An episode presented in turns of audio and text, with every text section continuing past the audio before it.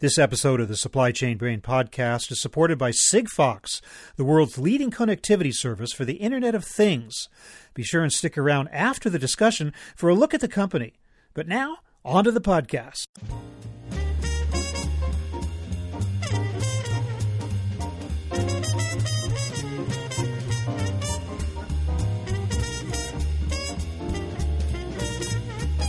In the age of the Internet of Things, how can we track essential but lower valued goods and equipment throughout the supply chain? Hi, everybody. I'm Bob Bowman, managing editor of Supply Chain Brain, and this is the Supply Chain Brain podcast.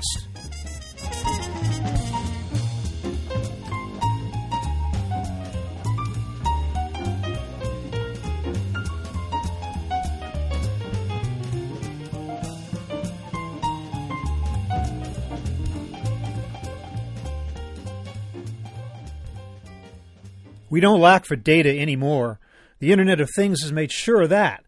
We're living in a world where every imaginable kind of device can broadcast endless amounts of information about its location and status. The problem lies in making sense of that potential chaos of intelligence, and is especially acute when it comes to the monitoring of lower valued items. In the past, they were either tracked inadequately or not at all. The cost of linking them into the system was just too great. But not anymore.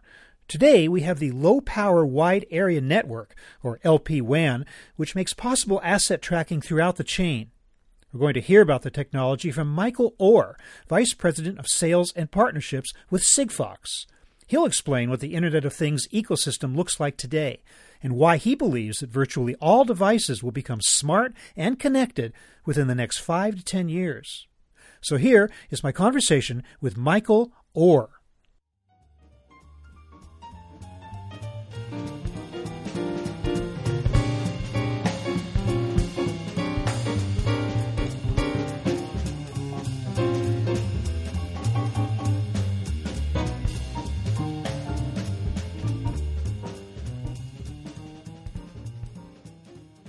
Michael Orr, welcome to the program. Thank you for having me here today. I appreciate it. Michael, how good a job are we doing today of tracking assets through the supply chain? Well, at the very high level in the supply chain, high value items are tracked reasonably well through the system.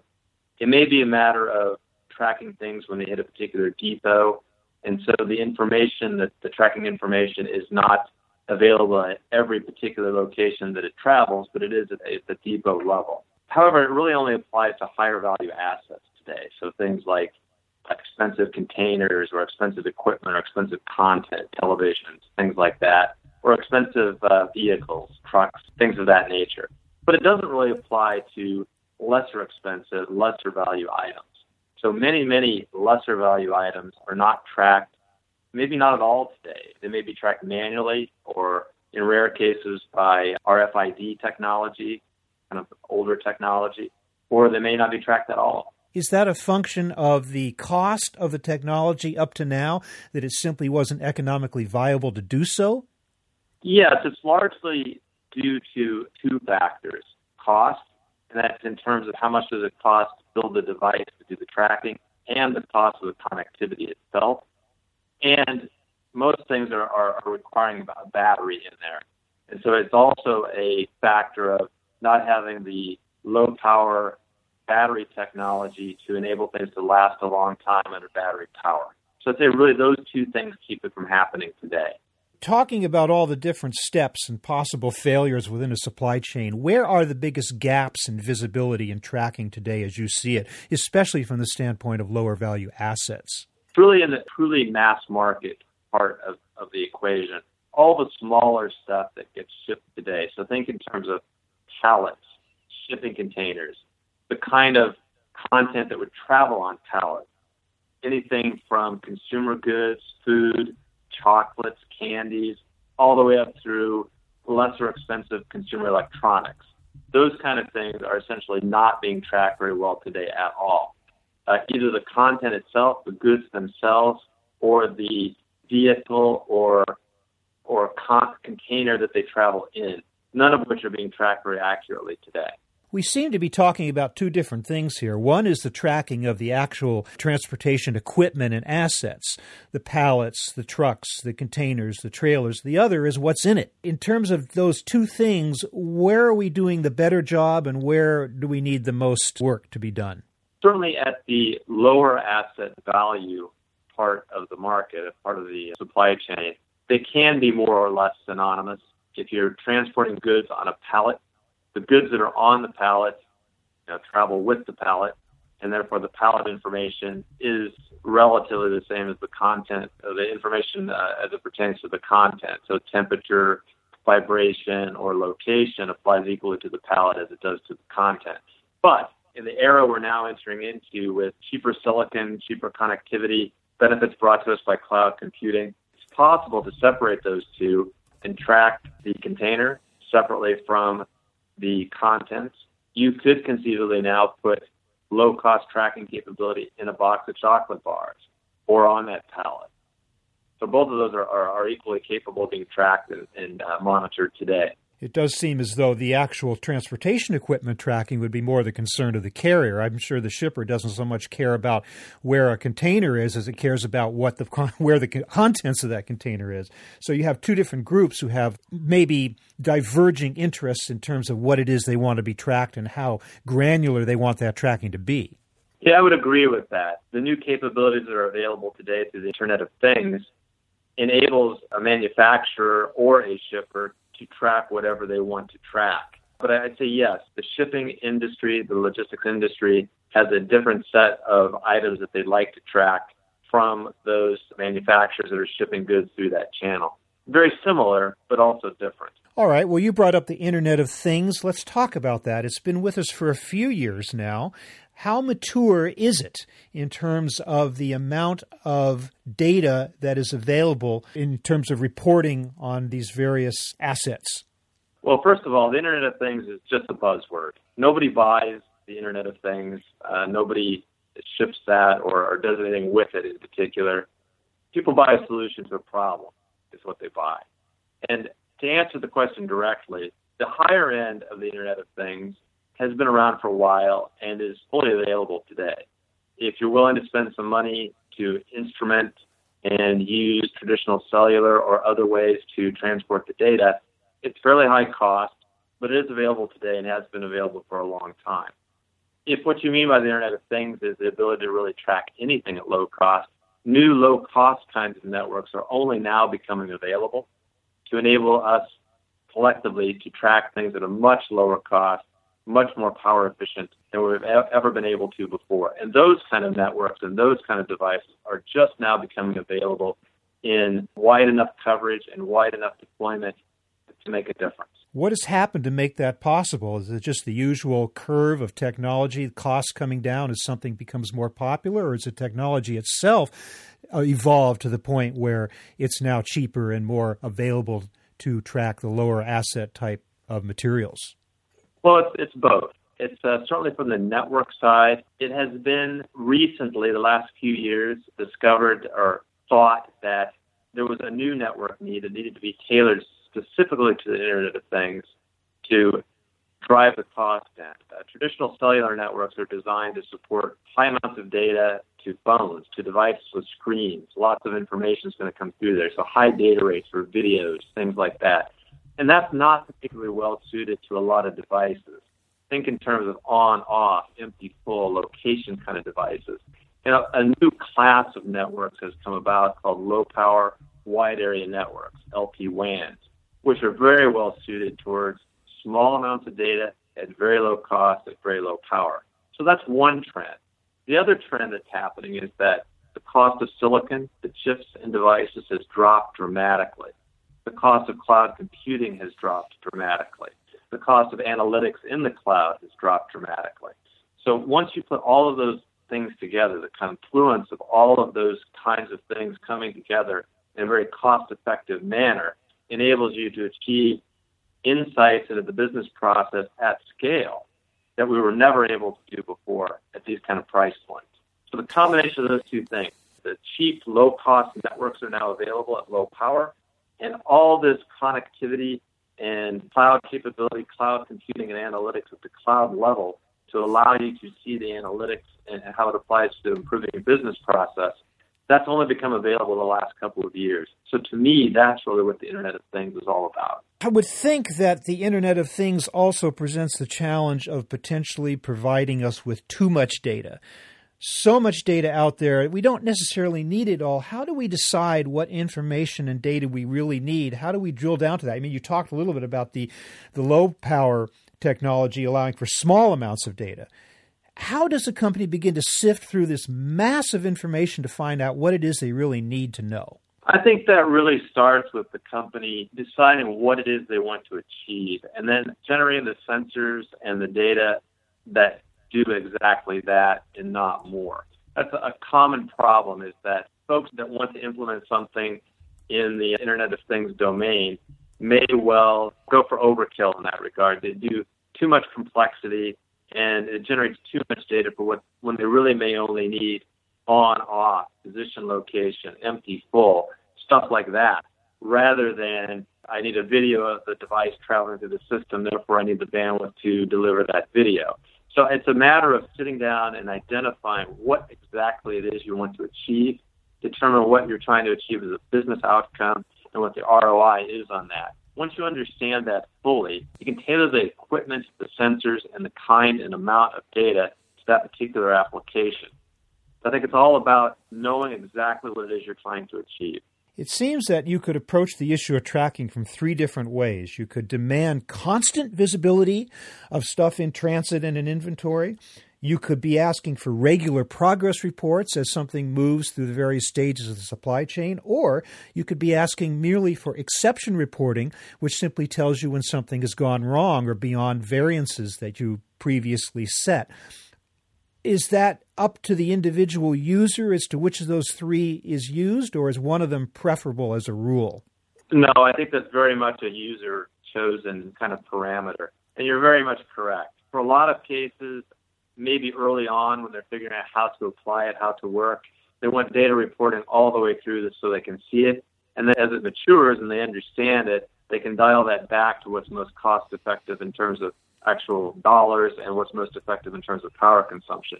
But it's very much unique to the application. We all know, of course, the adage of garbage in, garbage out, and I guess it also translates into in order to get valuable information, someone's got to put that in in the first place. Now, does the IoT, does the Internet of Things solve the problem of achieving end to end visibility in multi tier supply chains when you have multiple tiers of suppliers?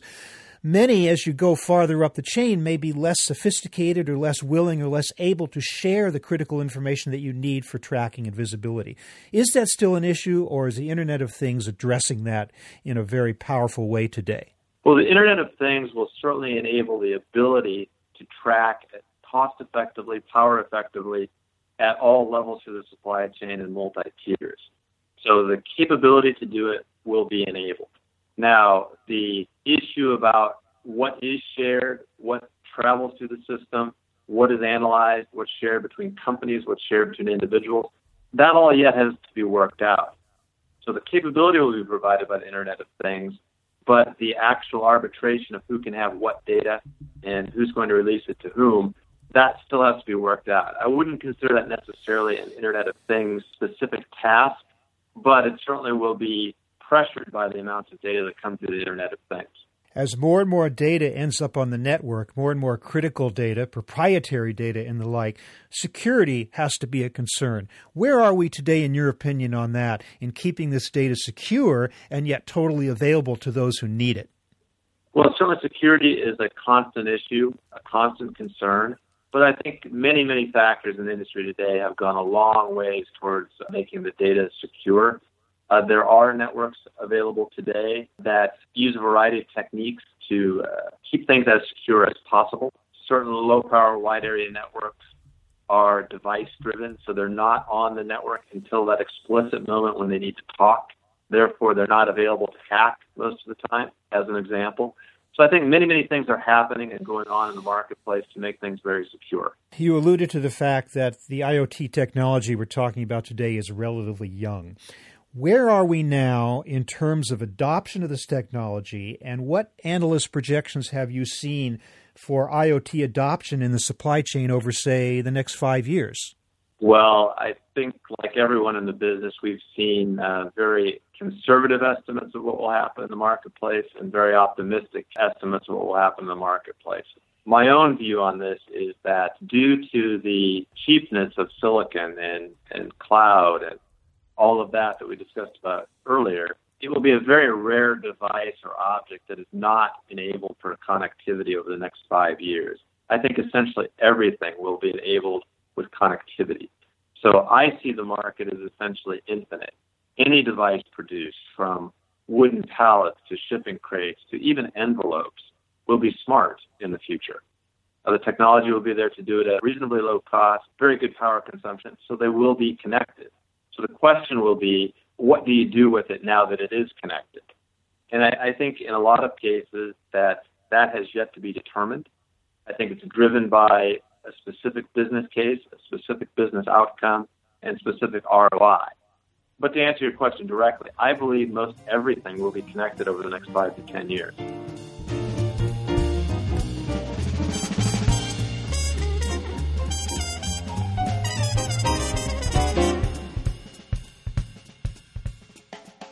Michael, would you tell me about Sigfox, please? What is the company and what does it offer the marketplace? Sigfox is a network operator. We are targeting specifically low power, wide area networks, just like we discussed earlier in the conversation. We are the network provider. We don't provide the devices. We don't provide the, dev- the chips or the silicon or the modules themselves. But we do develop all that stuff in conjunction with a big ecosystem of partners. So we provide the network, and we work with an ecosystem of partners to develop the chips, silicon, the devices, the software, the platforms to bring all these solutions to market for our customers. When was the company founded? The company was founded in 2009 in France. It became operational in France in 2013. Because it came from France to start with, we have most of Western Europe covered now with Sigfox capability. We have a target of 60 countries by the end of 2018. We are currently in 32 countries today in various stages of deployment. Western Europe is mostly complete today with uh, Sigfox coverage. We here in the United States are about 20% population covered in the U.S. Latin America is coming along uh, rapidly. So we are rapidly expanding globally to deliver those 60 countries worth of coverage.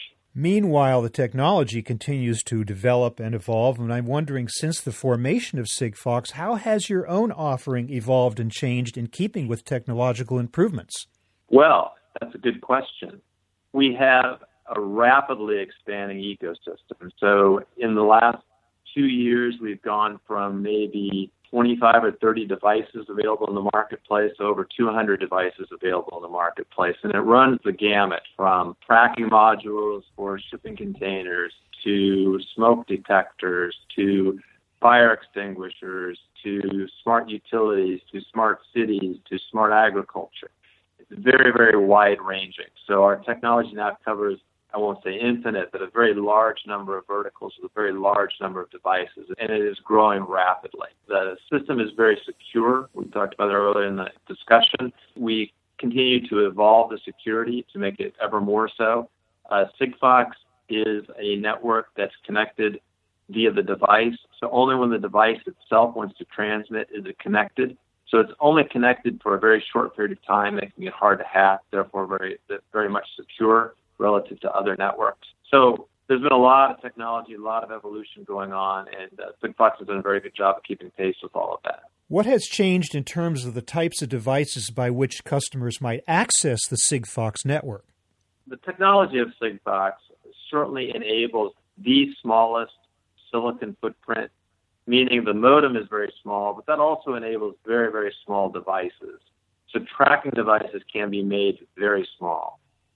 But also the breadth of devices has changed dramatically, as I was alluding to earlier. There are many different kinds of devices available on Sigfox today, and that keeps growing. So we probably have virtually any device now off the shelf that would meet your requirements. And if we don't, it's very easy to build one. We have the, the modems available at very low cost, the development kits available at very low cost, and we can build a device very quickly at very low cost. So those things keep evolving.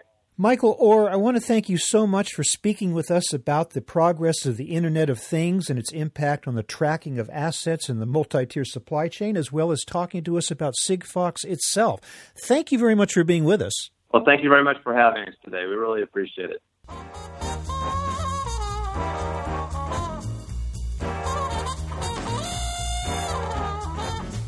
That was my conversation with Michael Orr of Sigfox, talking about the state of supply chain tracking and the Internet of Things. Our thanks to Sigfox for sponsoring this episode. We're online at www.supplychainbrain.com, where we post a new episode of this podcast for streaming or downloading every Friday. You can also read my think tank blog, watch thousands of videos, and access all of our other content, including the digital edition of our magazine. Look for us on Facebook and LinkedIn, and follow us on Twitter at SCBrain. You can also download or subscribe to the podcast on iTunes. Got any comments or suggestions on this or any episode? Email me at rbowman at supplychainbrain.com. See you next time.